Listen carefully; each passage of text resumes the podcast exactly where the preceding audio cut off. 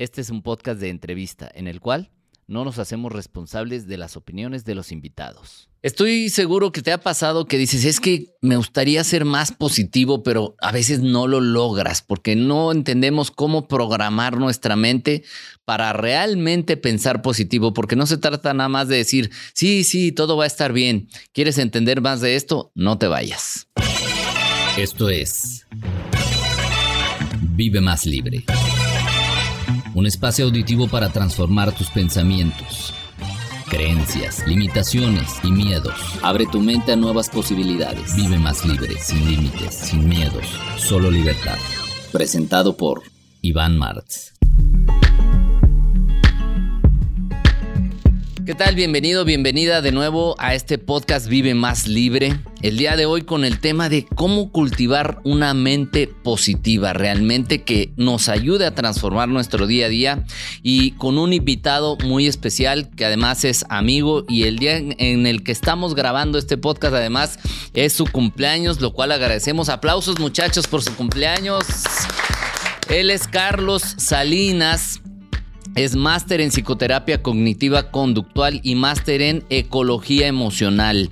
Él cuenta con especialidades como PNL y MPNL, alta dirección, alta administración, perdón, de negocios y benchmarking, entre otras. Tiene una certificación en el manejo de mindfulness y sus aplicaciones a la psicoterapia. Es psicoterapeuta privado, individual y de terapia de pareja. También es docente en psicología, ética y valores en universidades de renombre. Y además él es conferencista en temas relacionados con la irracionalidad, los pensamientos distorsionados, creencias irracionales, emociones y actitudes disfuncionales, identificación, evaluación y manejo de estados emocionales y afrontamiento del estrés. Y además es tiene un estilo disruptivo que me gusta mucho y sé que es alguien que aporta mucho valor. Bienvenido, Carlos. Iván, qué gusto. A veces cuando eh, comparten un poco así como las credenciales, hasta me siento apenado, ¿no? Porque la realidad es que sí le he dedicado y sigo dedicándole mucho de mi tiempo, energía y dinero, ¿no? A mi formación. Sin embargo, pues soy Carlos. ¿No? Y finalmente me da mucho gusto hoy que sí, es mi día de cumpleaños y, qué mejor que celebrarlo con alguien que además he podido seguirte a la distancia y que me siento muy honrado de que me hayas invitado hoy a este proyecto que lo he visto crecer, que lo he visto madurar y que además... Eh, es inspirador. Así que felicidades, felicidades también a todo tu staff y me da mucho gusto hoy poder estar compartiendo con toda la comunidad de Vive Más Libre. Al contrario, gracias a ti, Carlos. Y bueno, simplemente hacer mención de que nos conocimos por un proyecto muy bonito que hicimos que se llamaba Un Día de Felicidad. Así es. Hicimos un video donde, no, hicimos dos o tres, creo. Así es. Este, donde íbamos a ayudar a, gente de la calle y les transformábamos su día. Y son, creo que, acciones que, que nos unieron desde el corazón desde aquel tiempo. Y como dices, a la distancia nos hemos venido siguiendo. Pero bueno, el día de hoy nos trae este tema que es la onda de la positividad, porque siempre es Tú piensa positivo, no hombre, tú piensa que todo va a estar bien, tú piensa positivo, pero empecemos por definir, a ver, ¿qué es positivismo? ¿Es eso nada más de sí, sí, sí, todo va a estar bien? ¿O qué es el positivismo? Mira, la realidad de las cosas es que si, si nos vamos a los orígenes filosóficos, eh, hay una corriente filosófica que se le denomina positivismo, ¿no? Y finalmente este, este movimiento eh, buscó como en, su ADN poder lograr que el ser humano pudiera eh, enaltecer las, las más grandes virtudes que como especie nos conforman. El detalle es que como cualquier modelo de pensamiento, tenemos que revisarlo siempre desde su contexto histórico. Es decir, eh, no es el mismo mundo en el que estamos viviendo actualmente, este postmodernismo. 500 o 1000 años. Es correcto, ¿no? Y entonces finalmente los estilos de vida, las condiciones, el ambiente, eh, la forma de mirar, ¿no? La cosmovisión de, del ser humano y de la vida, pues va cambiando y se va transformando, aunque hay muchas cosas que en esencia siguen siendo exactamente las mismas, ¿no? El ser humano estamos en este mundo tratando de encontrar las mejores maneras para que nuestra vida se vuelva una experiencia que se sienta que está valiendo la pena la forma como la estamos viviendo. Entonces, la realidad es que esto de, de cultivar una mente positiva, que en su origen en realidad le llamo yo más cómo cultivar una mente sabia. Ok. Y una mente sabia no es porque ahora sea el grupo ¿no? de los iluminados y de la gente que anda en togas blancas y oliendo a inciensos todos los días por la calle, ¿no? No, una mente sabia es esta mente que hoy por hoy la ciencia nos, nos, nos, brinda como muchas herramientas y mucha información y recursos muy sustentada, que lo que ha demostrado es que llevamos 21 siglos de historia viviendo típicamente en dos sistemas de funcionamiento, ¿no? El sistema de amenaza y riesgo, que es con el que nacemos y somos exactamente muy semejantes a cualquier otra especie animal, que es el que nos lleva a la supervivencia, al escape, la huida o nos paraliza, ¿no? Y el otro es el sistema de logro, que ese es exclusivo del ser humano. Ok. No, o sea, el sistema de logro es el sistema social del humano, que es donde están las metas, los objetivos, eh, estas, estas formas en las que eh, creamos tendencias para comprar y consumir, todo esto, ¿no? Y entonces el tercer modelo, que es el que hoy se está promoviendo y que es una necesidad imperiosa, es el sistema de sosiego. O sea, es decir, el sistema de sosiego es el que nos... No es de asosiéguese, mijo. Pues es que tiene que ver con eso, porque de hecho es una palabra muy típica que a mí me la decía, por ejemplo, este ese sosiego, muchacho, ¿no? O este muchacho desasosegado. Y la realidad es que el sosiego es paz, es calma, equilibrio, balance, parsimonia. Ok. Sí. Y eso es lo que habita en una mente sabia. Entonces, más que positivismo, lo que hoy estamos buscando promover es poder acercar habilidades al individuo para que pueda entender que sí vivimos en un mundo que nos expone a un montón de riesgos y amenazas latentes. Sí es parte de nuestra naturaleza porque eso nos sacó de las cavernas y hoy nos lleva incluso fuera de nuestra atmósfera. Sí. Sin embargo, ¿a qué precio? Y entonces el sistema de sosiego es el que puede volverse la esperanza para nuestra especie de no terminar convirtiendo nuestra experiencia de vivir en una experiencia miserable a costa de lograr metas o tener cosas. O sea, el, estar poniéndonos que quiero tener esto, quiero lograr aquello, es, es, un el cuento de nunca acabar en el que empezamos a vivir, ¿no? Y luego ahora con tanta cosa de las redes sociales, ya vi que este está haciendo esto y el otro, y, empezamos a entrar en realidad en estados de, de ansiedad, ¿no? Es correcto. Y entonces el desasosiego es ansiedad, ¿no? Este desasosiego donde todo lo queremos resolver desde el pensamiento, donde que creemos que si tengo mejores pensamientos me convertiré en mejor persona y todo eso que en realidad, bueno, lo único que se ha venido demostrando es que la enfermedad de pensar es ansiedad.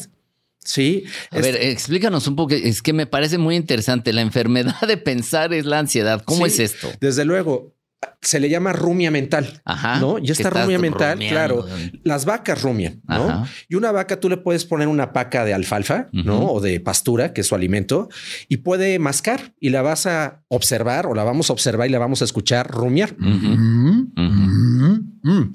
Mientras está comiendo, esa onomatopeya de rumiar tiene cierto sentido porque le da cadencia a la acción de comer. O onomato qué? Onomatopeya, ¿no? Que es como se le llama el nombre. ¿no? ese cacarear de las gallinas o ese berrear de los becerros, ¿no? Entonces la vaca rumia, ¿no? Y entonces finalmente, el detalle es que a la vaca la podríamos ver que ya no tiene alimento, ya no tiene bolo alimenticio en su hocico sí. y podría seguir haciendo la onomatopeya de la rumia por horas sin ningún sentido. El humano hacemos exactamente lo mismo con el pensamiento. O sea, diríamos, oye, qué absurdo que la vaca siga haciendo el movimiento cuando ya no trae nada Ninguna utilidad, ¿no? Y entonces yo de repente pues digo, ah, ya me fui a hacer la prueba del COVID, ¿no? Y entonces voy a esperar mi resultado. Y entonces llega la noche y pum, se activa la rumia mental. Y si sí tengo No sé si a alguien le ha pasado, ¿verdad? Y si sí tengo COVID y qué va a pasar y luego si me intuban. Y entonces ya empieza a darle cuerda, y cuerda y cuerda y cuerda al pensamiento, donde a final de cuentas, si sí terminamos teniendo el resultado que nos inquieta, pues ya tendremos que ver qué hacemos en ese momento, ¿no? Pero todo pensamiento rumiante que tenemos previo a cualquier cosa que tememos, sistema de amenaza y riesgo, ¿no? Que tememos que nos ocurra, que no queremos que nos suceda, ¿no? O que nos oponemos y luchamos contra ello, no tiene ningún sentido.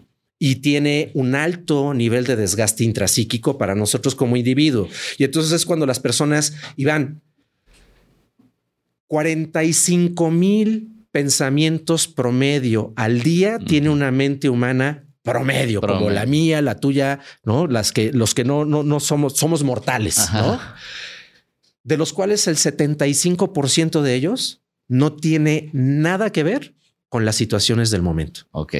Entonces imagínate el nivel de desgaste que nuestras neuronas tienen en esa transmisión de energía informacional, porque cuando estamos pensando se consume energía. O sea, al final la gente que está piense y piense y piense, piense, acaba cansada y entonces no entienden por qué terminan los días, llegan a casa, desearían compartir tiempo de calidad con esas personas amadas, pero ya no hay de dónde sacarle agua al pozo, ¿no? Estamos agotados. Entonces finalmente, y después no entendemos por qué no podemos considerar el sueño, porque además llegamos, paramos y como no sabemos parar, sistema de sosiego, ¿sí? Entonces cuando paramos porque ya no hay más cosas que meterle a la agenda del día, ¡pum! La mente es cuando pone en la vitrina de los pensamientos la rumia mental. ¿No? Y entonces, como no podemos pararla, entonces pues ponemos Netflix, ponemos series, por este, nos metemos al celular, empezamos a estar para distraerme un rato. Es correcto. Y después otra vez al día siguiente, pues estoy cansado porque no dormí bien y demás. Bueno, todo eso es lo que vivir desde el sistema de amenaza y riesgo o el sistema de logro contribuye al deterioro de nuestra calidad de vida. Entonces, regresando al tema de este día, ¿por qué cultivar una mente más que positiva? Yo diría que es una mente objetiva y realista. Una mente objetiva y realista es esa mente, por eso es la mente sabia, que es capaz, número uno, de darle respuesta a una pregunta que la vida nos está haciendo constante y latentemente. Es más, nos la está haciendo en este momento, a ti, a mí, nos la hizo incluso antes de nacer y seguro le hemos dado respuesta en un montón de ocasiones. Y esa respuesta es, digo, perdón, si esa pregunta es si estamos dispuestos o dispuestas, sí o no. ¿A qué? A la vida. ¿No? Y decirle sí a la vida, ¿por qué no la hizo antes de nacer? Porque aquí estamos. de alguna manera le tuvimos que decir sí a la vida para estar en este mundo. Sí. Y el detalle aquí es que decirle sí a la vida con objetividad y realismo es hacerle espacio a que la vida viene acompañada de dolor, sufrimiento, complejidades y cosas que en muchas ocasiones van a resultar indeseadas para cualquiera de nosotros. Y entonces esto es muy desafiante para la gente que se, se desborda desde el exceso de optimismo, ¿no? Porque entonces podría decir, uy, no, pues este es un pesimista, es un nihilista, ¿no? Sí. No, es que la realidad es que lo que puedan pensar al respecto está muy bien, pero la realidad objetiva es que es así. Sí. ¿No? El sufrimiento, el dolor ha formado parte de nuestra historia en algún momento. De la vida, tener esas experiencias. Es correcto. Cualquiera que nos esté escuchando en este momento probablemente esté pasando por un momento de dificultad e invariablemente, aunque no lo deseamos, no es lo que yo le deseo a nadie ni a mí mismo, en algún momento algo no se va a sentir bien. Si yo no soy realista en ese sentido, entonces ya estoy corriendo el riesgo de irme al grupo de neuróticos que están al extremo de los pesimistas, ¿no? Que son los que se desbordan en exceso de optimismo. No, porque por más que queramos decir, encuéntrale el lado positivo a las cosas, a ver, hay cosas de la vida que no hay manera de encontrarle el lado positivo. O sea, no, hay, sí hay cosas donde dices, pues, pues le busques donde no tiene nada de positivo. ¿Qué le podemos decir, Iván, a los padres de familia que en una ciudad como Madrid, España, tuvieron que ir a identificar las piezas dentales, ¿no? Para saber si eran sus hijos por la explosión que hubo en el metro de Madrid. Es que qué fregados le encuentro. O sea, ay, mira, encontré un diente, por lo menos me haría un collar, ¿no? Por lo menos me haría un arete. No, eso es neurótico. Y entonces el exceso de optimismo es tan neurótico como el pesimismo. Entonces, ¿qué está en medio? La objetividad y el realismo. Entonces, para poder cultivar una mente. ¿Tiene que ver con la aceptación? Claro, la aceptación es uno de los elementos que no es un botón de me voy a poner en modo aceptación, ¿no? Aceptación es una habilidad y es la habilidad de no pelearme con la realidad de la vida. A ver, eso, eso me gusta mucho. La aceptación es la habilidad de no pelearme con la, realidad. Sí. Ok. Porque finalmente la realidad es lo que es, no lo que mi mente quiere que sea o me dice que es. Ok. Entonces, ya una vez que tú aceptas cómo entras a este lado positivo, porque yo creo que eh, ver el, positivismo dices una mente sabia, pero es más bien, bueno, ¿cómo provoco situaciones en mi vida que sean más favorables, aunque sea inevitable que en algún momento de la vida me suceda algo que no me va a hacer sentir bien, me va a incomodar, etcétera. Pero también a veces, no sé si desde nuestra rumiación mental, nuestra, nuestra ideología, cultura, etcétera, también provocamos inconscientemente situaciones que nos llevan a sentirnos mal, desgastados, etcétera, etcétera. Claro. Sí, y esto que, y esto que estás planteando me parece muy valioso por la siguiente razón todos los seres humanos, Iván, tenemos una dimensión en esto que le llamamos la dimensión mental del individuo, que, que, siguen habiendo tanto muchos misterios aún por descubrir, pero también ha habido muchos avances en el entendimiento de esto que le llamamos la mente humana, que tiene que ver con que tenemos una característica innata que se llama desesperanza creativa.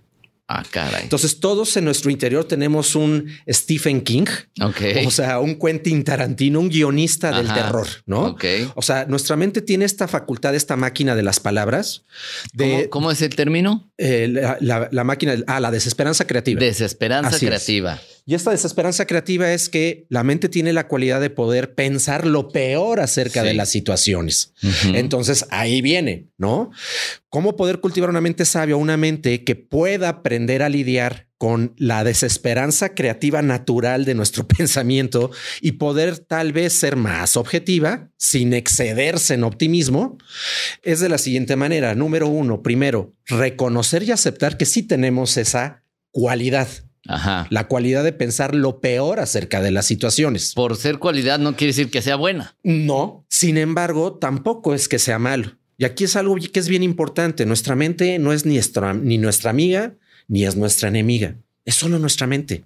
Y es importante aprender a conocer su funcionamiento para relacionarnos de distinta manera. A ver, aquí, perdón que te interrumpa, me parecería importante en este punto aclarar. A ver, entonces, ¿Somos nuestra mente o no somos nuestra mente o, qué es un instrumento? ¿Qué Somos individuos que tenemos esto que es una forma de relacionarnos con el entorno y con nosotros mismos y con el mundo que le hemos aprendido a poner el nombre de mente. Pero finalmente son operaciones, ¿no? Por esta cualidad que tenemos de crear un lenguaje puesto en palabras. Y entonces por medio de las palabras que hemos aprendido a darle sentido a nuestra vida y a nuestro mundo. Ok. ¿No? Para relacionarnos con él y comprenderlo.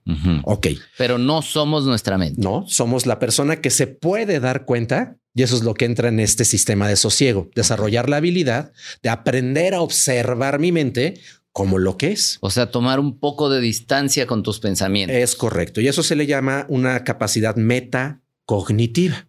Es decir, y eso entra en la parte del sistema de Meta es más allá. Más allá de solo pensar. Ok. No, entonces se dice que estamos ante la gran oportunidad histórica de empezar a evolucionar de ser solo un Homo sapiens, es decir, el hombre que piensa, para convertirnos en una especie que sea el Homo sapiens sapiens es decir, el hombre que piensa y se da cuenta que piensa. Ok. Sí. Y entonces esa es la parte de la metacognición que puedo observar que mis pensamientos son solo pensamientos y es una forma de poner en palabras una aparente realidad que no siempre es realista y objetiva.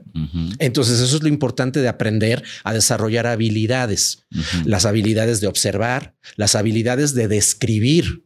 Describir ayuda mucho a que la mente no nos cuente historias, sino a poder poner en palabras de forma objetiva lo que forma parte de mi contexto del momento presente. Cuando estamos en una situación que nos lleva al primer sistema que dices que es el de defensa, amenaza y riesgo, amenaza y riesgo eh, ¿por qué estás pasando una situación emocionalmente compleja, económicamente compleja, donde de alguna manera pierdes como tu centro? Así es.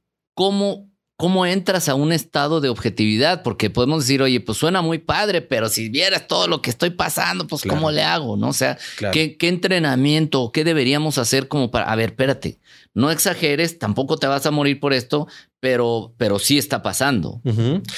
Bueno, número uno, esta es una de las habilidades más complejas que se llama tolerancia al malestar. Ok. Somos una especie altamente intolerada al malestar. Y si nos vamos desde los orígenes de aquel famoso principio filosófico, Iván, del oráculo de Delfos, ¿no? de los grandes filósofos, donde decían el hombre vino a ser feliz. Sí. Y entonces pues hay toda una industria detrás de la industria de la felicidad, ¿no? O que nos hacen creer que es la felicidad, ¿no? Y que venimos, que esa es la meta, ¿no? Y entonces se convierte la felicidad en un producto. La realidad es que no venimos a ser felices. Ser felices es parte de nuestra experiencia de vida, pero no es la única. Desearíamos, ¿no? Vivir más del lado de la felicidad, pero tampoco es posible. Y entonces voy a atender lo que estabas planteando. Si soy una persona que está pasando por un, eh, una etapa de vida compleja, de dificultad, de dolor, de sufrimiento, de carencia, de escasez, no? Porque hoy la escasez es multidimensional. O sea, hoy hay gente que puede tener solvencia económica, pero escasez en sus relaciones interpersonales, no? Porque al servicio de ganar mucho dinero, el precio y el costo es el deterioro de sus vínculos afectivos, de sus relaciones. Sí. ¿No? Y entonces finalmente eso pues nos ha venido desconectando como especie, como sociedad. Pero bueno, regresando entonces al punto. Número uno es tolerancia al malestar. ¿Por qué? Porque vamos, estar en carencia no se tiene que sentir bien. De hecho, no se siente bien. Pasar penurias no se siente bien. Sí, sí. Y finalmente forma parte de la vida. No te tiene que gustar, pero ahí es donde entra la parte de la aceptación y ahora te das cuenta por qué hablar de aceptación se puede volver como muy cliché, pero es muy complejo, por eso es una habilidad. Claro. Porque aceptar, el principio de aceptación, hablando desde las especialidades en las que yo estoy formado, tiene como esta definición, ¿no? Como para aterrizarla con, con toda la comunidad de Vive Más Libre, que es aceptación es aceptar el ser así de las cosas de mi vida, tal y como son, sin juicios de valor de por medio. A ver, por ejemplo, eh, estoy pasando una situación complicada económicamente. Este, eh, a partir de la pandemia me queda un poco mal, etcétera. Entonces, lo acepto. Quiere decir que me va a ayudar a tranquilizarme. Por lo menos a no pelearme con la realidad. Okay. No pelearme con la realidad es que es muy delgada la línea, y ahí quiero ser muy enfático, entre la aceptación y la resignación. Okay. Resignarse es, ¿qué le voy a hacer? Es, mi cruz, no me queda de otra, ya que, ¿no? no, aceptar es que en este momento, y esa es la otra parte de, se habla tanto de vive en el presente. A ver, vivir en el presente también es complejísimo, ¿no? Porque el presente es ese momento del tiempo en el que estamos justo en este instante y se esfuma en micras de segundos. Te digo que estoy viviendo en el presente y ya pasó. Y ya pasó mientras hablo de que estoy en el presente, exactamente, ¿no? Entonces, por eso el presente siempre eh, se dice que siempre estamos a un pensamiento del aquí. ¿No? Entonces, porque el aquí es aquí, ¿no? Y el cuerpo siempre está en donde está. Sí. Entonces, por eso mucho vivir en el presente se usa la respiración y el cuerpo para contextualizarnos, porque en donde está el cuerpo esto aquí y en donde está la respiración es el ahora. Ok. ¿No?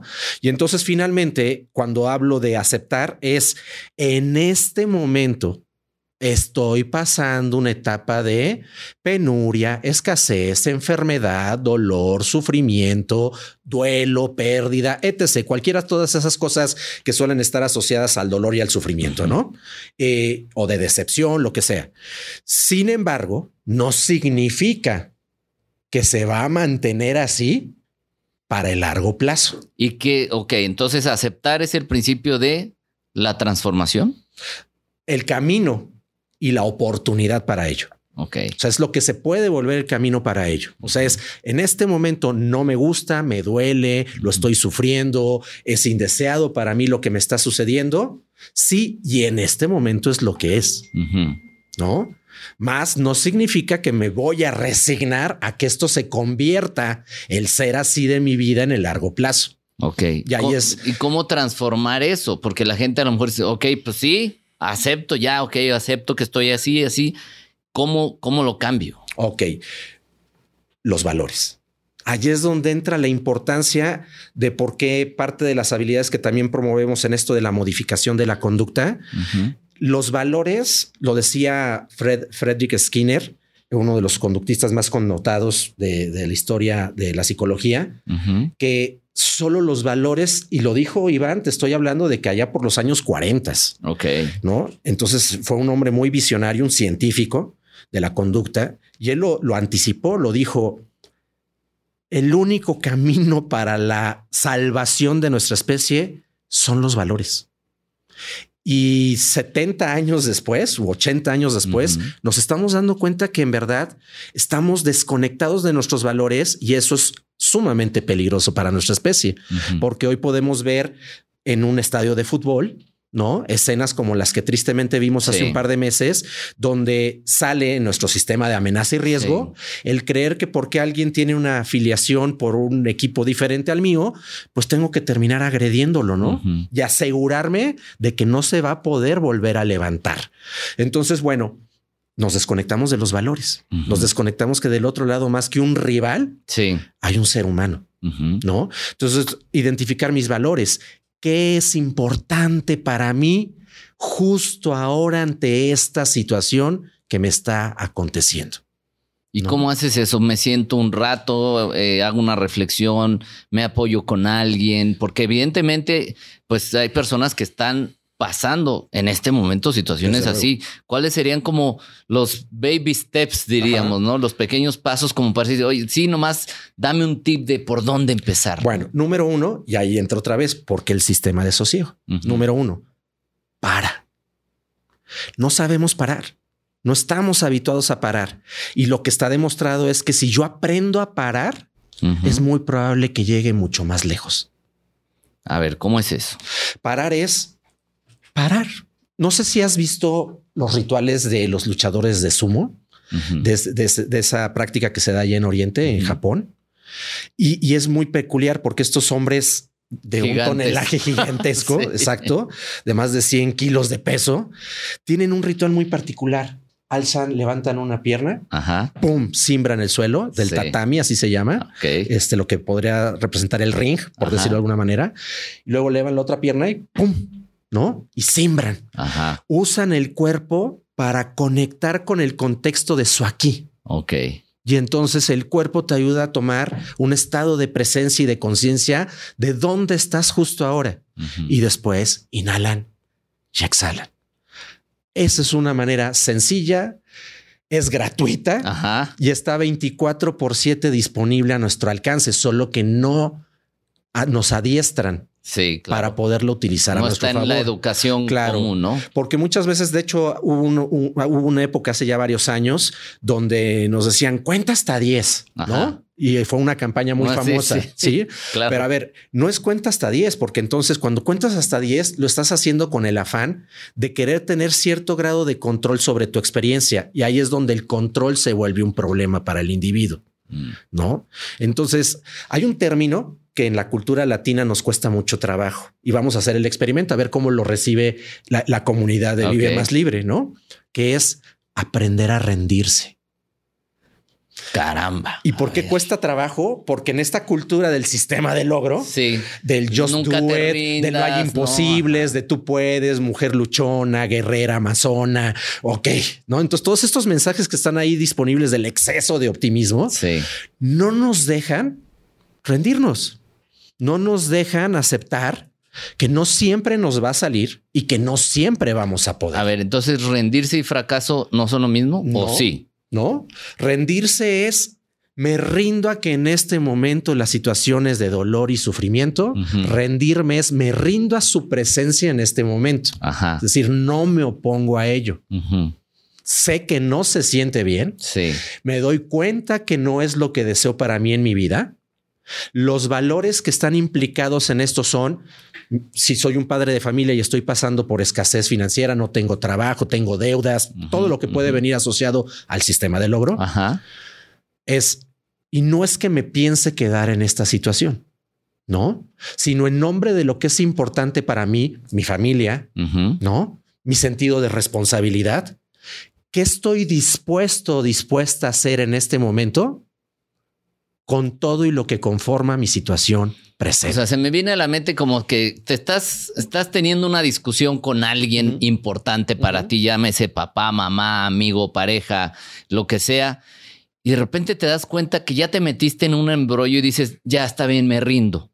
¿Qué hacemos? rendirse, por ejemplo, es dejar de afanarse nuestras conversaciones a querer tener razón. Eso es rendirse. ¿No? Porque en nombre de querer tener razón, lo que pierdo es la tranquilidad, la calma y la armonía. Entonces, puedo tener razón, pero ¿a qué costo? Sí, claro. ¿No? Al costo de humillar al otro, de pasarle por encima, de invalidarle, ¿no? Y eso también entra Y de romper una, una, relación. De, fracturar mis vínculos, ¿no? Mis relaciones interpersonales. El detalle es que no nos damos cuenta. Claro. Y darse cuenta es tomar conciencia. Sí. Y por eso esa parte de qué es importante para mí justo ahora ante esta situación es Suena sencillo, pero es bien complejo, porque otra vez la máquina de las palabras empieza a contarnos historias, ¿no? Y los valores no son adjetivos, ¿no? Son verbos y adverbios. Los valores solo se pueden encarnar por medio de nuestras acciones, con el cuerpo. Entonces, pues, eh, vamos con parar, ¿no? O sea, primero detente, observa. Bien. Y luego la, la rendición. Me rindo a la realidad, al ser así de las cosas, y entonces describo. A ver, ¿dónde es que estoy? Ok. ¿Con qué tiene que ver la situación? ¿Qué y quiénes estamos participando en la situación? ¿No? Ejemplo, yo puedo decir, ¿dónde estoy? Ah, pues estoy aquí, pum, ¿no? En el estudio de Vive Más Libre con Iván Martz, donde está Iván y está pues todo su staff que lo asiste para que esto sea una realidad, ¿no? Ok, y yo estoy aquí sentado en esta silla. Ese es mi yo en contexto. Ese es el contexto de este momento. Iván puede decir cosas que de repente yo pueda a lo mejor no estar de acuerdo. Correcto. Y qué es importante para mí abrir un debate de tener la razón o hacer de este espacio un espacio que pueda terminar siendo nutricio y enriquecedor para quienes nos escuchan. Sí. Ahí es donde yo tengo que identificar mis valores. Ok. Vale. Porque si entonces en nombre de tener razón a mí me deja de importar el bien común, entonces en ese momento gobierna mi, conducta el ego. ¿Qué definimos como valores? Porque pues, la gente preguntamos, no, pues, ¿qué son los valores? No, pues la honestidad, la justicia, lo esto, pero tú, eh, en ese sentido, o cómo podríamos definir cuáles son nuestros valores? En parte sí pueden ser esos valores filosóficos, ¿no? Sin embargo, es lo que es importante para el individuo en el momento, ¿no? Por ejemplo, si para mí en este momento lo voy a poner tal cual, Sí, es mi cumpleaños. Yo no tenía citas de trabajo hechas el día de hoy y sin embargo tú y yo llevábamos cierto tiempo tratando de cuadrar este tiempos comunes para poder lograr esto, ¿no? Que era importante para mí en nombre de lo mucho que admiro, lo mucho que reconozco, la labor que haces, la forma como he visto que has crecido y esto que buscas eh, compartir con, con la comunidad de Vive Más Libre, mi mejor manera de poder conectarme con los valores de el reconocimiento, el aprecio y la gratitud era aunque sea mi cumpleaños, hacerme el espacio para estar hoy aquí contigo. De entrada, es un honor que estés aquí, que lo hayas hecho y déjame ver si estoy entendiendo bien, porque creo que esto es pura médula, como decimos, ¿no? Es, no es tanto el pensar, sí, para mí el valor es eh, la congruencia, no es qué es importante para mí, porque eso entonces se convierte en un motor para salir de donde estoy. Estupendo. Y ese término me encantó el que acaba de decir motor. Los valores se vuelven esas fuerzas que tienen la facultad de que hagamos los esfuerzos que tenga que ser necesarios para por medio de mis acciones ir en dirección a lo que me importa, no a lo que mejor me va a hacer sentir. ¿Cuál es la diferencia? La diferencia es que una vida que vale la pena, la forma en la que la estoy viviendo, en ninguna parte está escrita que está inmune de incomodidad, de dolor y de sufrimiento. Ejemplo, tengo ahorita un ejemplo de una persona que derivado del COVID precisamente perdió el trabajo, ¿no? Tiene más de un año que no genera ingresos y pues todo esto ha complejizado su interacción familiar en casa. ¿No? Además de la forma en que ha golpeado su autoestima, claro. este, su confianza en sí mismo y todo esto. El detalle es que la persona dice, quiero sentirme productivo, ¿no? Quiero volver a sentir que soy una persona capaz. Sí. Y entonces de repente, cuando revisamos, ok, ¿y qué tendrías que verte haciendo justo ahora para ir en esa dirección? No, pues conseguir un trabajo. Ok, bien. Y entonces, ¿qué vas a hacer en los próximos días? Pues buscar trabajos, mandar currículums, ir a entrevistas. Perfecto, ¿no? Entonces, que cuando llega un punto donde, ok, ¿Y qué ha pasado con esto de encontrar trabajo? No, es que no he encontrado ninguno que esté a la altura. Sí, claro. De yo no me voy a poner, yo no me voy a poner a hacer esto. Ahí la persona está desconectada de sus valores. En nombre del ego y de lo que la mente le dice, ¿no? De tú no puedes permitirte menos que esto. Sí. La persona no se da cuenta es que estás quitándole el valor a eso. A ver, lo importante es salir de la situación. No es que ahorita necesite encontrar el trabajo perfecto. Correcto. Es sentir que soy capaz y para reconectarse con su sentido de autoeficacia, ahorita lo que necesites hacer cualquier cosa, así sea vender el cuerpo. Claro. Digo, me estoy yendo al extremo, pero cuando hablamos de pues, opciones, está bien, pues a lo mejor se lo compran. Claro. Cuando hablamos de opciones, Ninguno es descartable. Sí. Lo que cambia es los valores de la persona. Sí. ¿No? Entonces, si la persona eso no entra dentro de sus valores morales, respetable, ¿no? Pero siempre hay opciones, ¿no? Y hablando de cuando llega esta desesperanza creativa, siempre podría ser peor. O sea, cuando ya estamos pasando por un momento de dificultad, Iván, la situación no hay nada que sea más del 100% malo. Nada. Cuando una situación ya es tan cruda, tan cruel, tan, tan encarnecida como es, eso es el 100% de lo malo que es la situación. Nuestra mente nos quiere decir que es más del 100% malo, pero las situaciones son tan malas como ya fueron. Ok. ¿No? Y siempre hay opciones, siempre. Este, este punto de siempre hay opciones es, quiere decir que no nos aferremos a que hay una sola manera de salir de una situación, de que no, es que yo, yo, es que esto es lo mío, le tengo que dar por ahí. A ver, a lo mejor en este momento te tienes que abrir otras opciones si tu valor está en ya no quiero estar en esta situación. Claro. ¿Estoy bien? Si yo quiero sentirme nuevamente conectado con mi productividad y mi autoeficacia, ahorita lo que requiero y sentir que aporto en el hogar, ahorita si vender en un puestecito en la vía pública, ¿no? Que no tiene nada de indigno, sí, ¿no? Correcto. Me va a ayudar a generar dinero aunque no sé el trabajo de mis sueños, ahí es donde viene la cuota de incomodidad. Y ahí es donde entra la pregunta que la vida nos hace. ¿Estás dispuesto, dispuesta, sí o no? Sí, claro. ¿No? Y estar dispuesto implica, a veces voy a tener que pasar ciertos momentos de incomodidad al servicio de conectarme con lo que importa. Ahí es donde hace ese match. Sí, ¿no? entiendo. Entonces, finalmente, por eso es que identificar los valores tiene que ver con, y además son personales y no son cuestionables. O sea, nadie tenemos el derecho de cuestionarle a una persona lo que le importa. Si para en este momento un chico de 17, 18 años, lo que le importa es jugar videojuegos, si eso es importante, es importante para la persona.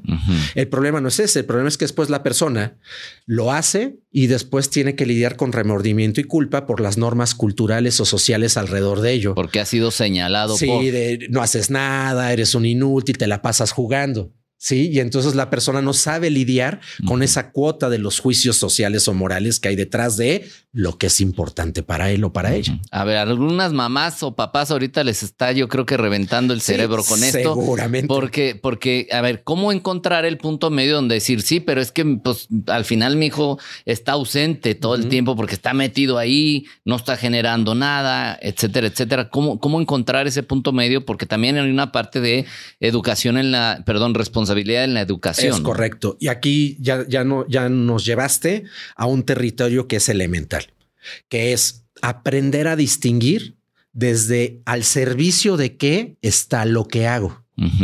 Una cosa es, yo juego videojuegos porque es valioso e importante para mí. Ahí está conectado con una vida valiosa. Ajá. A juego videojuegos y no me despego de la consola y de la pantalla como una forma de escapar y fugarme de la vida que no me gusta. Ok. Y entonces es la diferencia entre la acción alineada a mis valores o la acción de escape, evitación o huida. Ok. Y el detalle es que no nos damos cuenta que en múltiples de las formas en las que vivimos, hacemos un alto porcentaje de las cosas que hacemos cotidianamente desde movimientos de escape y huida. Okay. Y tenemos la agenda llena de actividades, pero no necesariamente de actividades significativas. ¿Cómo distinguir a alguien ahorita decirle, oye, ¿cómo puedes distinguir si tu agenda la estás llenando de actividades significativas o no? Nivel de realización y plenitud.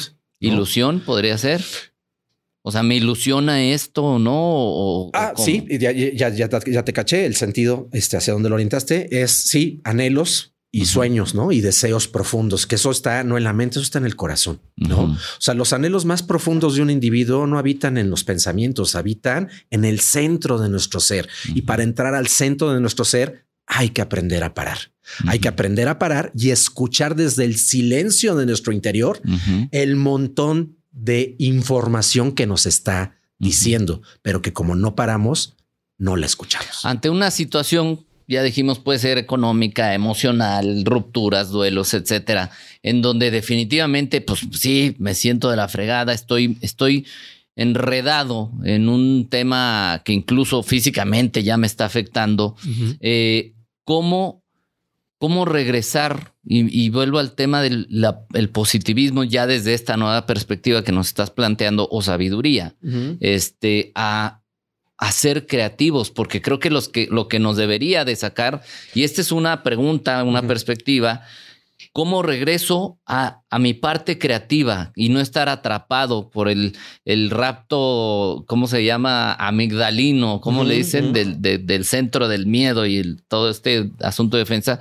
¿Cómo suelto eso para poder recuperar mi creatividad que me saque de donde estoy?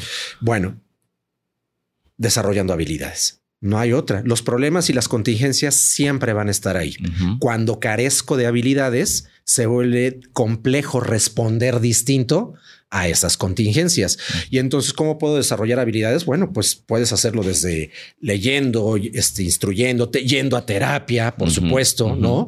Que finalmente creemos que ir a terapia, algún día te escuché por ahí un, mensaje que tú dijiste, o sea, lo atribuimos cultural o socialmente con el estigma de es para locos, ¿no? Está loco o para débiles, ¿no? El día de hoy, la terapia es para valientes. Claro. Es para valientes porque es una forma de observar y de aceptación y de rendición. no me permito, claro, no las cosas que están siendo obstaculizantes para ir en dirección de, de, cómo realmente quiero llevar mi vida. Entonces, primero es darme cuenta. Yo no puedo modificar aquello que no identifico. Claro. Entonces, cuando hablamos de toma conciencia, tomar conciencia no es otra cosa más que darse cuenta.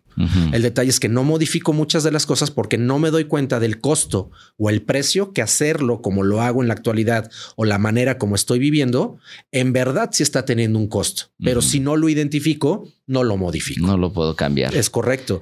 Entonces, finalmente, eh, como yendo a esta parte de cómo puedo en esto de la libertad, nosotros la llamamos desarrollar flexibilidad psicológica y se llaman habilidades de afrontamiento. ¿no? Habilidades de afrontamiento en lugar de escapar, huir por medio de conductas que solo me distraen, ¿no? De las cosas que no me gustan de mí mismo o de mi vida.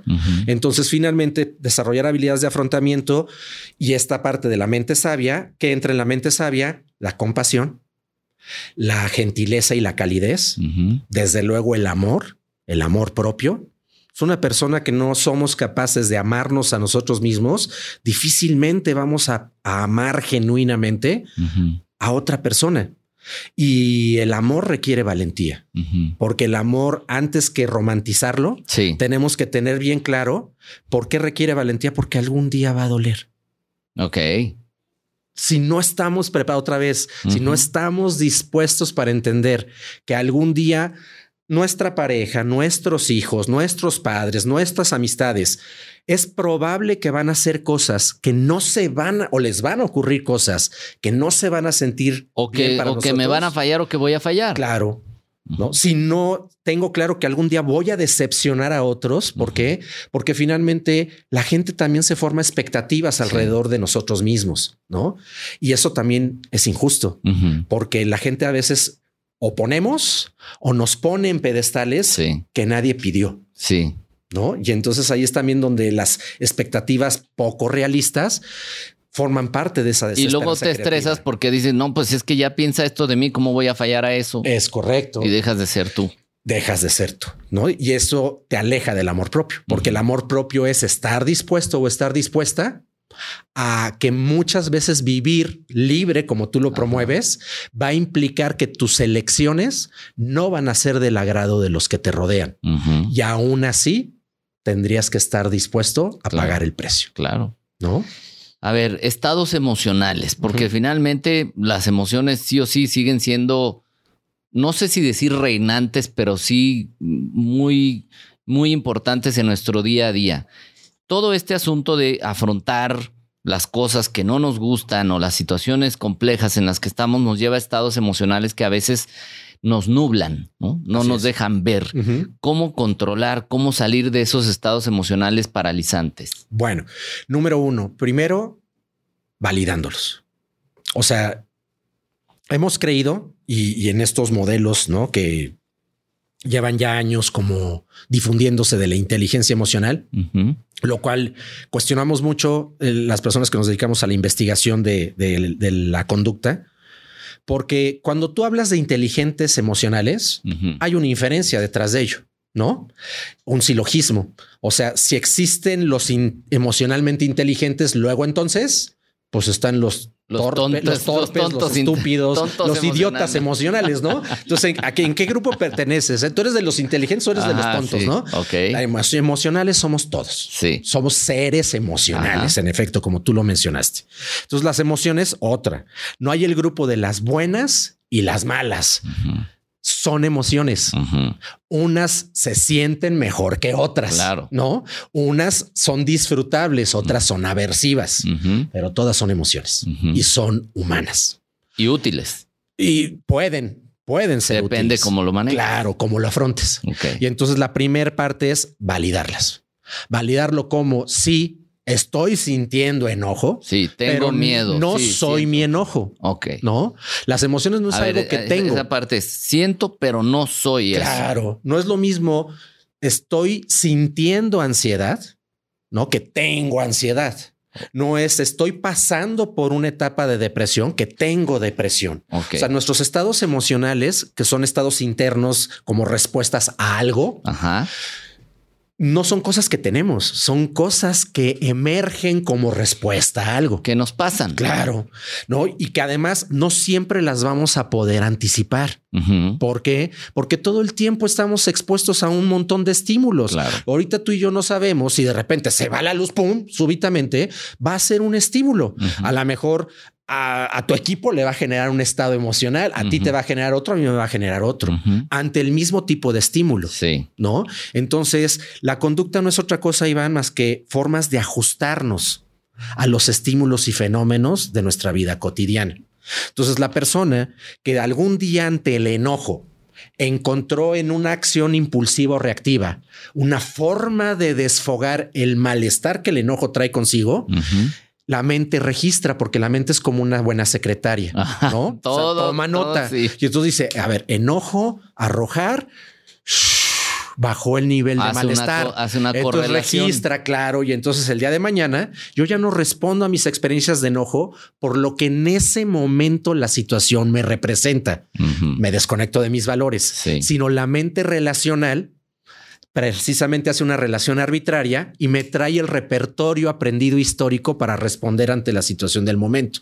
Y entonces por eso que yo respondo a veces a situaciones de manera desproporcionada, Sí. ¿no? Y entonces eso es lo el precio de la impulsividad y la reactividad. Por eso otra de las habilidades que trabajamos es la autorregulación emocional, sí, y el autocontrol. Es decir, puedo darme cuenta que estoy sintiendo enojo porque tengo la tensión aquí en el maxilar, porque mis puños están apretados, porque siento tensión en los hombros, la espalda y porque tengo aquí la mentada de madre en la boca, ¿no? Claro, porque está el claro, impulso, es el claro. impulso que surge, ¿no? Sí. Pero nuevamente, mentarle la madre a la persona en este momento me acerca o me aleja lo que me importa en este momento ante la situación. Porque a lo mejor te lo digo francamente, cuando estamos enojados, aventarle la mentada de madre a alguien es rico. Sí. No me van a decir que no. No, no, por supuesto. Ok. por supuesto. Por una razón, porque cuando estamos enojados, ¿no? Y hacemos una acción impulsiva, sea desde las palabras, desde elevar la voz Ajá. o desde agitarnos o desde arrojar objetos o patalear, segregamos adrenalina y noradrenalina. Y esas, esos dos neuroestimulantes son casi tan placenteros como un opiáceo. Sí. Entonces te genera una sensación de placer en el instante. O sea, puede ser incluso adictivo. Claro, por eso mismo las personas iracundas son personas que tienden mucho a la depresión, porque cuando están en la ira, el sistema nervioso central se activa totalmente como un globo que lo inflas y llega a máxima tensión, está a punto de reventar, pero cuando salen de la mentada, de la agresión, de la hostilidad, y entonces el, el sistema nervioso central, como cuando sueltas el globo, lo ves prrr, pum, y cae todo arrugado. ¿no? Y como dicen por aquí en Jalisco, pachichi, Ajá, ¿no? En el suelo, así luce el sistema nervioso central de una persona iracunda. Ok. Se deprime. Y entonces después tiene que lidiar con el remordimiento y la culpa. Ok.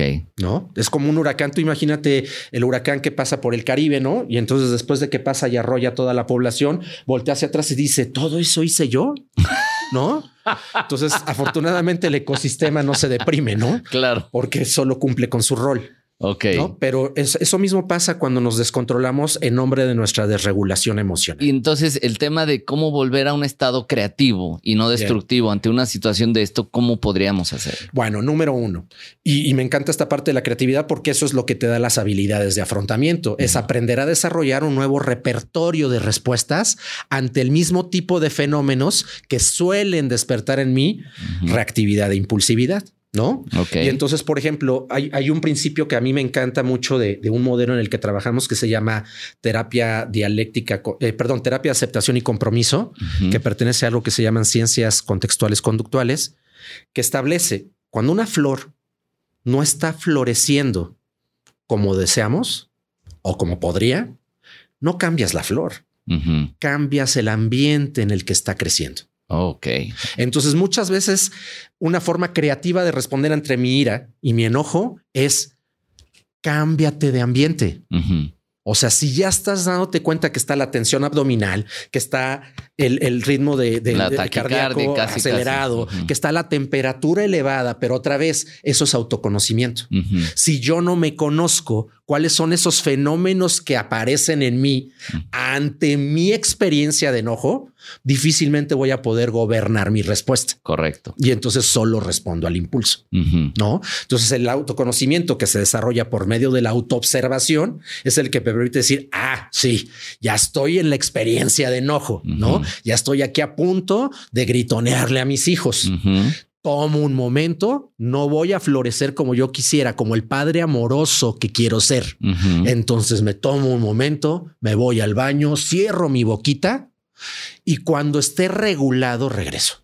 Ahora, aquí es algo importante porque una cosa es, ok, me controlo en el momento, pero al final el enojo tiene que expresarse de alguna manera. Sí, y esto es súper importante lo que acabas de mencionar, de mencionar. No es que lo reprima. Sí, porque luego te guardas todo y acabas siendo una bomba de tiempo. Claro, ¿no? es como si agitas un refresco de cola, le quieres tapar la rosca, pues no, todo se te va a desbordar, Sí. ¿no? Y vas a terminar todo embarrado. No, es vives el enojo. Porque cuando tu atención, hay, hay otro principio que, que utiliza el doctor John Kabat-Zinn, que es uno de los grandes este, investigadores del mindfulness aplicado a la vida cotidiana y a la vida clínica. Él dice, a donde va la atención, va la energía. Ok. Si mi atención empieza a estar puesta en mi experiencia de enojo, automáticamente ya me estoy haciendo cargo de la gestión de mi enojo. Ya no estoy respondiendo al estímulo de afuera, al comentario que me acaba de hacer Iván. Y entonces, como Iván me dijo, se me hace que se quiere burlar de mí. Y acá está la máquina de las Sí. palabras, ¿no? Entonces estoy totalmente conectado en el estímulo. Cuando la atención regreso acá, esto que escuché me provocó malestar. ¿Cómo me doy cuenta? Estoy notando que se me tensó el abdomen. ¿En dónde está mi atención? En mi experiencia de malestar. La estoy validando, la estoy viviendo, la estoy transcurriendo y no respondo a ella. Ok. Sí. Entonces voy a regresar cuando esté en un estado más regulado y entonces podré tal vez con asertividad expresar mi desacuerdo ante el comentario que me acabas de hacer.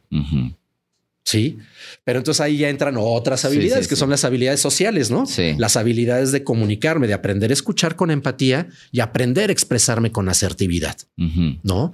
Y que finalmente siguen siendo parte de validar mi experiencia. Sí. Pero entonces el detalle es que no, no nadie nos enseña a que las emociones otra vez no son buenas ni malas, son emociones, unas se sienten bien, otras no tanto, otras no nos gusta nada. Sin embargo, cuando están presentes, vamos, ¿quién, quién, Iván, tú, yo, la gente de nuestro auditorio, este, bueno, yo no, no es cierto. Solo a los seres terrenales les pasa eso. No, pero algún día hemos tenido una juerga, no? Donde al día siguiente nos levantamos y nos vemos la cara en el espejo y nos hemos dicho qué carita, no? Sí, claro, sí. Digo, las mujeres tienen la ventaja que culturalmente se les, se les ha atribuido el uso del maquillaje, no? Eh, pero finalmente, cuando te levantas y te ves esa carita, pues no te arrancas la cara o sí. No, pues no. O sea, es la que es. Lo mismo es con las emociones. O sea, cuando está el enojo, cuando está la decepción, cuando está la frustración, no se sienten bien, pero son tuyas. Sí. Y entonces esa es la parte de hacerse cargo. Me hago cargo de mi emoción. Ok. No me peleo con ella, no la juzgo, que esa es la parte de la compasión, no la critico, no me peleo con ella. La valido, la transcurro y sigo adelante con mi vida. Y se vale decir, me siento así. Claro. Y más que se valga, es muy sano. Ok. ¿Por qué? Porque vayamos simplemente a ¿cómo estás? Bien, gracias. ¿Y tú? Ajá. Cuando de entrada sentirse bien ni siquiera es una emoción. Ajá. ¿no? Tampoco sentirse mal, ni chido. ¿Cómo, ¿Cómo estás? Chido. Chido, todo chido. No, o sea, son solo formas de poner en palabras cosas, ¿no? O sea, bien tendría que estar relacionado con bienestar, ¿no? Entonces, finalmente, la gente nos dice, sí, bien, gracias. Sí, ¿y la realidad? ¿Cómo estás? La respuesta de cómo estás no está aquí, ni en las palabras. Está en, pum, para y revisa desde la planta de tus pies hasta la tapa de tu cabeza, cómo notas que estás justo ahora. Y ese es el primer paso para tomar conciencia de ti mismo, ¿no? Bueno, es un poco ansioso. Ah, esa es una respuesta humana y validante. Ahora, el tema es que no le puedes decir eso a todo mundo, ¿verdad? A ver, ahí es donde entran las normas culturales y sociales aprendidas. ¿Dónde dice que no? El detalle es que entonces entra la industria de que a todo le quiere poner etiquetas, ¿no? Entonces a la persona que llega y te dice estoy deprimida, entonces ya le ponemos el título de tóxica. Oh, no, ese es bien tóxico, siempre está deprimido. A ver, es que no es que esté, es que la depresión, de nuevo, es un estado interno como respuesta a un algo. Si estás preguntando a una persona cómo está, entonces ten la apertura y la flexibilidad de escuchar, cómo está, Si no, no preguntes. Sí me explico, pero somos a veces tan tan plásticos en la forma como nos relacionamos con otros, que por eso cuando trabajamos la parte de, cómo construir conexiones significativas e interacciones valiosas, desmitificamos todo esto, ¿no? Porque cuando a la gente le decimos, ah, ¿tú crees que sí te sabes conectar significativamente con las personas, con tu pareja? No porque duermas con ella todas las noches y amanezcas en las mañanas, estás conectado significativamente con las personas. ¿no? Crear conexiones significativas es uno, primero, estar dispuesto a escuchar al otro. Y escuchar es escucha cómo lo está viviendo el otro, porque empatía y entendimiento no significa estar de acuerdo ni que me guste. Claro. Es entender cómo lo está viviendo el otro. ¿no? Y muchas veces escuchamos al otro, pero ya preparando nuestra respuesta o con esta famosa manera que tenemos muy bien intencionada, pero no por ello deja de ser invalidante de dar consejo. Sí. ¿no? Llegale, sí, fíjate que me estoy sintiendo así, me está pasando esto en mi matrimonio y demás. La persona te está compartiendo su experiencia, ¿no? Y lo primero que le decimos es, mm, no, pues yo lo que te recomiendo, mira, yo algún día tiene muy buenas intenciones, pero es como seguirle reforzando a la otra persona, pues mira, sí, la verdad sí estás bien, güey, ¿no? O sea, la realidad de las cosas es que yo te voy a iluminar, como deberías de estarlo haciendo de esta manera. A ver, la persona solo te está abriendo su mundo privado y eso es un privilegio. Claro es un regalo que quien se atreve a mostrarse vulnerable nos está ofreciendo. Carlos, para, eh, hijo, es que es tanto, tanto, tanto lo que tienes que compartir que tendremos que hacer otra, otra sesión de, podcast, pero para ir como eh, acotando este asunto de, la, de cultivar la mente positiva, traduzcas en mente sabia, ¿qué consejos prácticos le podrías dejar a la gente? Bueno, número uno, eh, aprender a parar es el número uno. Ajá. Porque cuando yo paro, ya de entrada estoy tomando cierta perspectiva de mi situación. Y parar significaría, por ejemplo, darme una tarde y decir, a ver, voy a pensar, voy a Sí, analizar, o- voy a... ¿qué? O plantar en donde te encuentres los pies, sentir del peso de tu cuerpo sobre la planta de tus pies y conectarte con tus sentidos al sitio donde te encuentras es una forma de parar, Ok. ¿no? Del dónde estoy, qué está ocurriendo, quién más está aquí, ¿no? Eh, Este, cómo me doy cuenta que estoy aquí, pues mirando, escuchando, oliendo, tocando. ¿no? Porque los sentidos no se equivocan. Claro, La experiencia de los sentidos están en donde están, claro. ¿no? Dos, qué estoy sintiendo, qué estoy pensando, reconocer mi experiencia, Sí. ¿sí? O sea, y describirla. Describir es, estoy sintiendo enojo, estoy sintiendo el enojo porque siento mi cuerpo caliente. Ah, eso es describir. Sí. No, estoy sintiendo enojo porque siento que esta forma en la que me miró la persona es irrespetuosa. Ya me estoy contando una historia. Ya estoy es enjuiciando. mi historia del enojo, ¿no? Entonces, describir te ayuda mucho a no terminar preso Ajá. de esta máquina de las palabras, que Sí. es una gran contadora de historias, Ok. ¿no? A veces de manera muy des- creativamente desesperanzadora, Sí. pero también muchas otras veces desde una forma muy ilusoria Ajá. o poco realista también hacia el lado excesivamente optimista, Sí. ¿no? Entonces, describir te ayuda mucho a estar en los medios. Ok. ¿no? Entre el blanco y el negro hay un montón de grises. ¿no? Eh, tres, conéctate con tu cuerpo y tu respiración, porque esos dos instrumentos están siempre en el presente, siempre. Ok. Y a partir de ello, tratar de practicar esto de la aceptación, ¿no? Es decir, esto que me está sucediendo no se siente bien, no me gusta, no es lo que yo esperaba, no es lo que yo deseo para mí en mi vida. Sí, lo que es importante para mí identificar valores ante esta situación es, y entonces trata de encontrarle respuesta. Y cuando encuentras esas respuestas, o tal vez podré decir, y no logro identificar en este momento que es importante para mí, también se vale. Ujú. Y entonces estás viviendo una experiencia donde me puedo dar cuenta por qué me siento ahorita como tan tan, tan eh, vulnerable, Sí. ¿no? Porque no puedo identificar qué hay de importante para mí ante la situación, pero finalmente ya estás transcurriendo tu propia experiencia de no encuentro en este momento una respuesta. Y por eso dicen que no respondas a la duda desde la duda, Mm. valídala, porque invalidar la duda finalmente es un acto de tiranía, ¿no? Se vale tener dudas y desde la duda, ¿por qué tengo que forzar tener que tomar una decisión? No? Y de ahí, para salir de esto, es sería un definir un hacia dónde quiero ir. Y exacto, a partir de lo que es importante para mí, ¿qué acción me haría sentir justo ahora como respuesta ante esta situación que me llevaría en esa dirección? Ok. Ya en función de eso elijo. Ahora, sé que ahorita operativizarlo así como de una manera instructiva podría sonar sencillo, Sí. es decirlo, es complejo ejercerlo en lo práctico, pero igual que cualquier otra habilidad que hemos aprendido en el transcurso de nuestra vida, al principio se siente mecánica, cuesta trabajo, nos podemos equivocar o hasta sentirnos torpes, pero en la medida que lo vas practicando, lo empiezas a incorporar como una habilidad este, que, que- que- Integrada, que ya ¿no? surge totalmente integrada a tu aprendizaje, ¿no? Y en función de ello, ya aprendiste formas creativas de responder a tus contingencias. Y entonces, cuando, cuando hablamos de cómo se construye una vida vibrante, valiosa y significativa, es una vida que nos haga sentir orgullosos y satisfechos en la manera en la que estamos eligiendo responder a ella. Orgullosos y satisfechos. Eso me encantó. Carlos, pues el tiempo, el tiempo apremia, como dicen, y tú te tienes que ir a celebrar tu cumpleaños. Eh, pero ¿con qué mensaje quisieras que la, que la gente se quedara? Así como, como un cierre eh, donde la gente diga, con esto me quedo para comenzar a hacer una transformación en mi vida. Ok, que aún en nuestros momentos más oscuros, siempre hay una pequeña grieta por donde puede entrar la luz.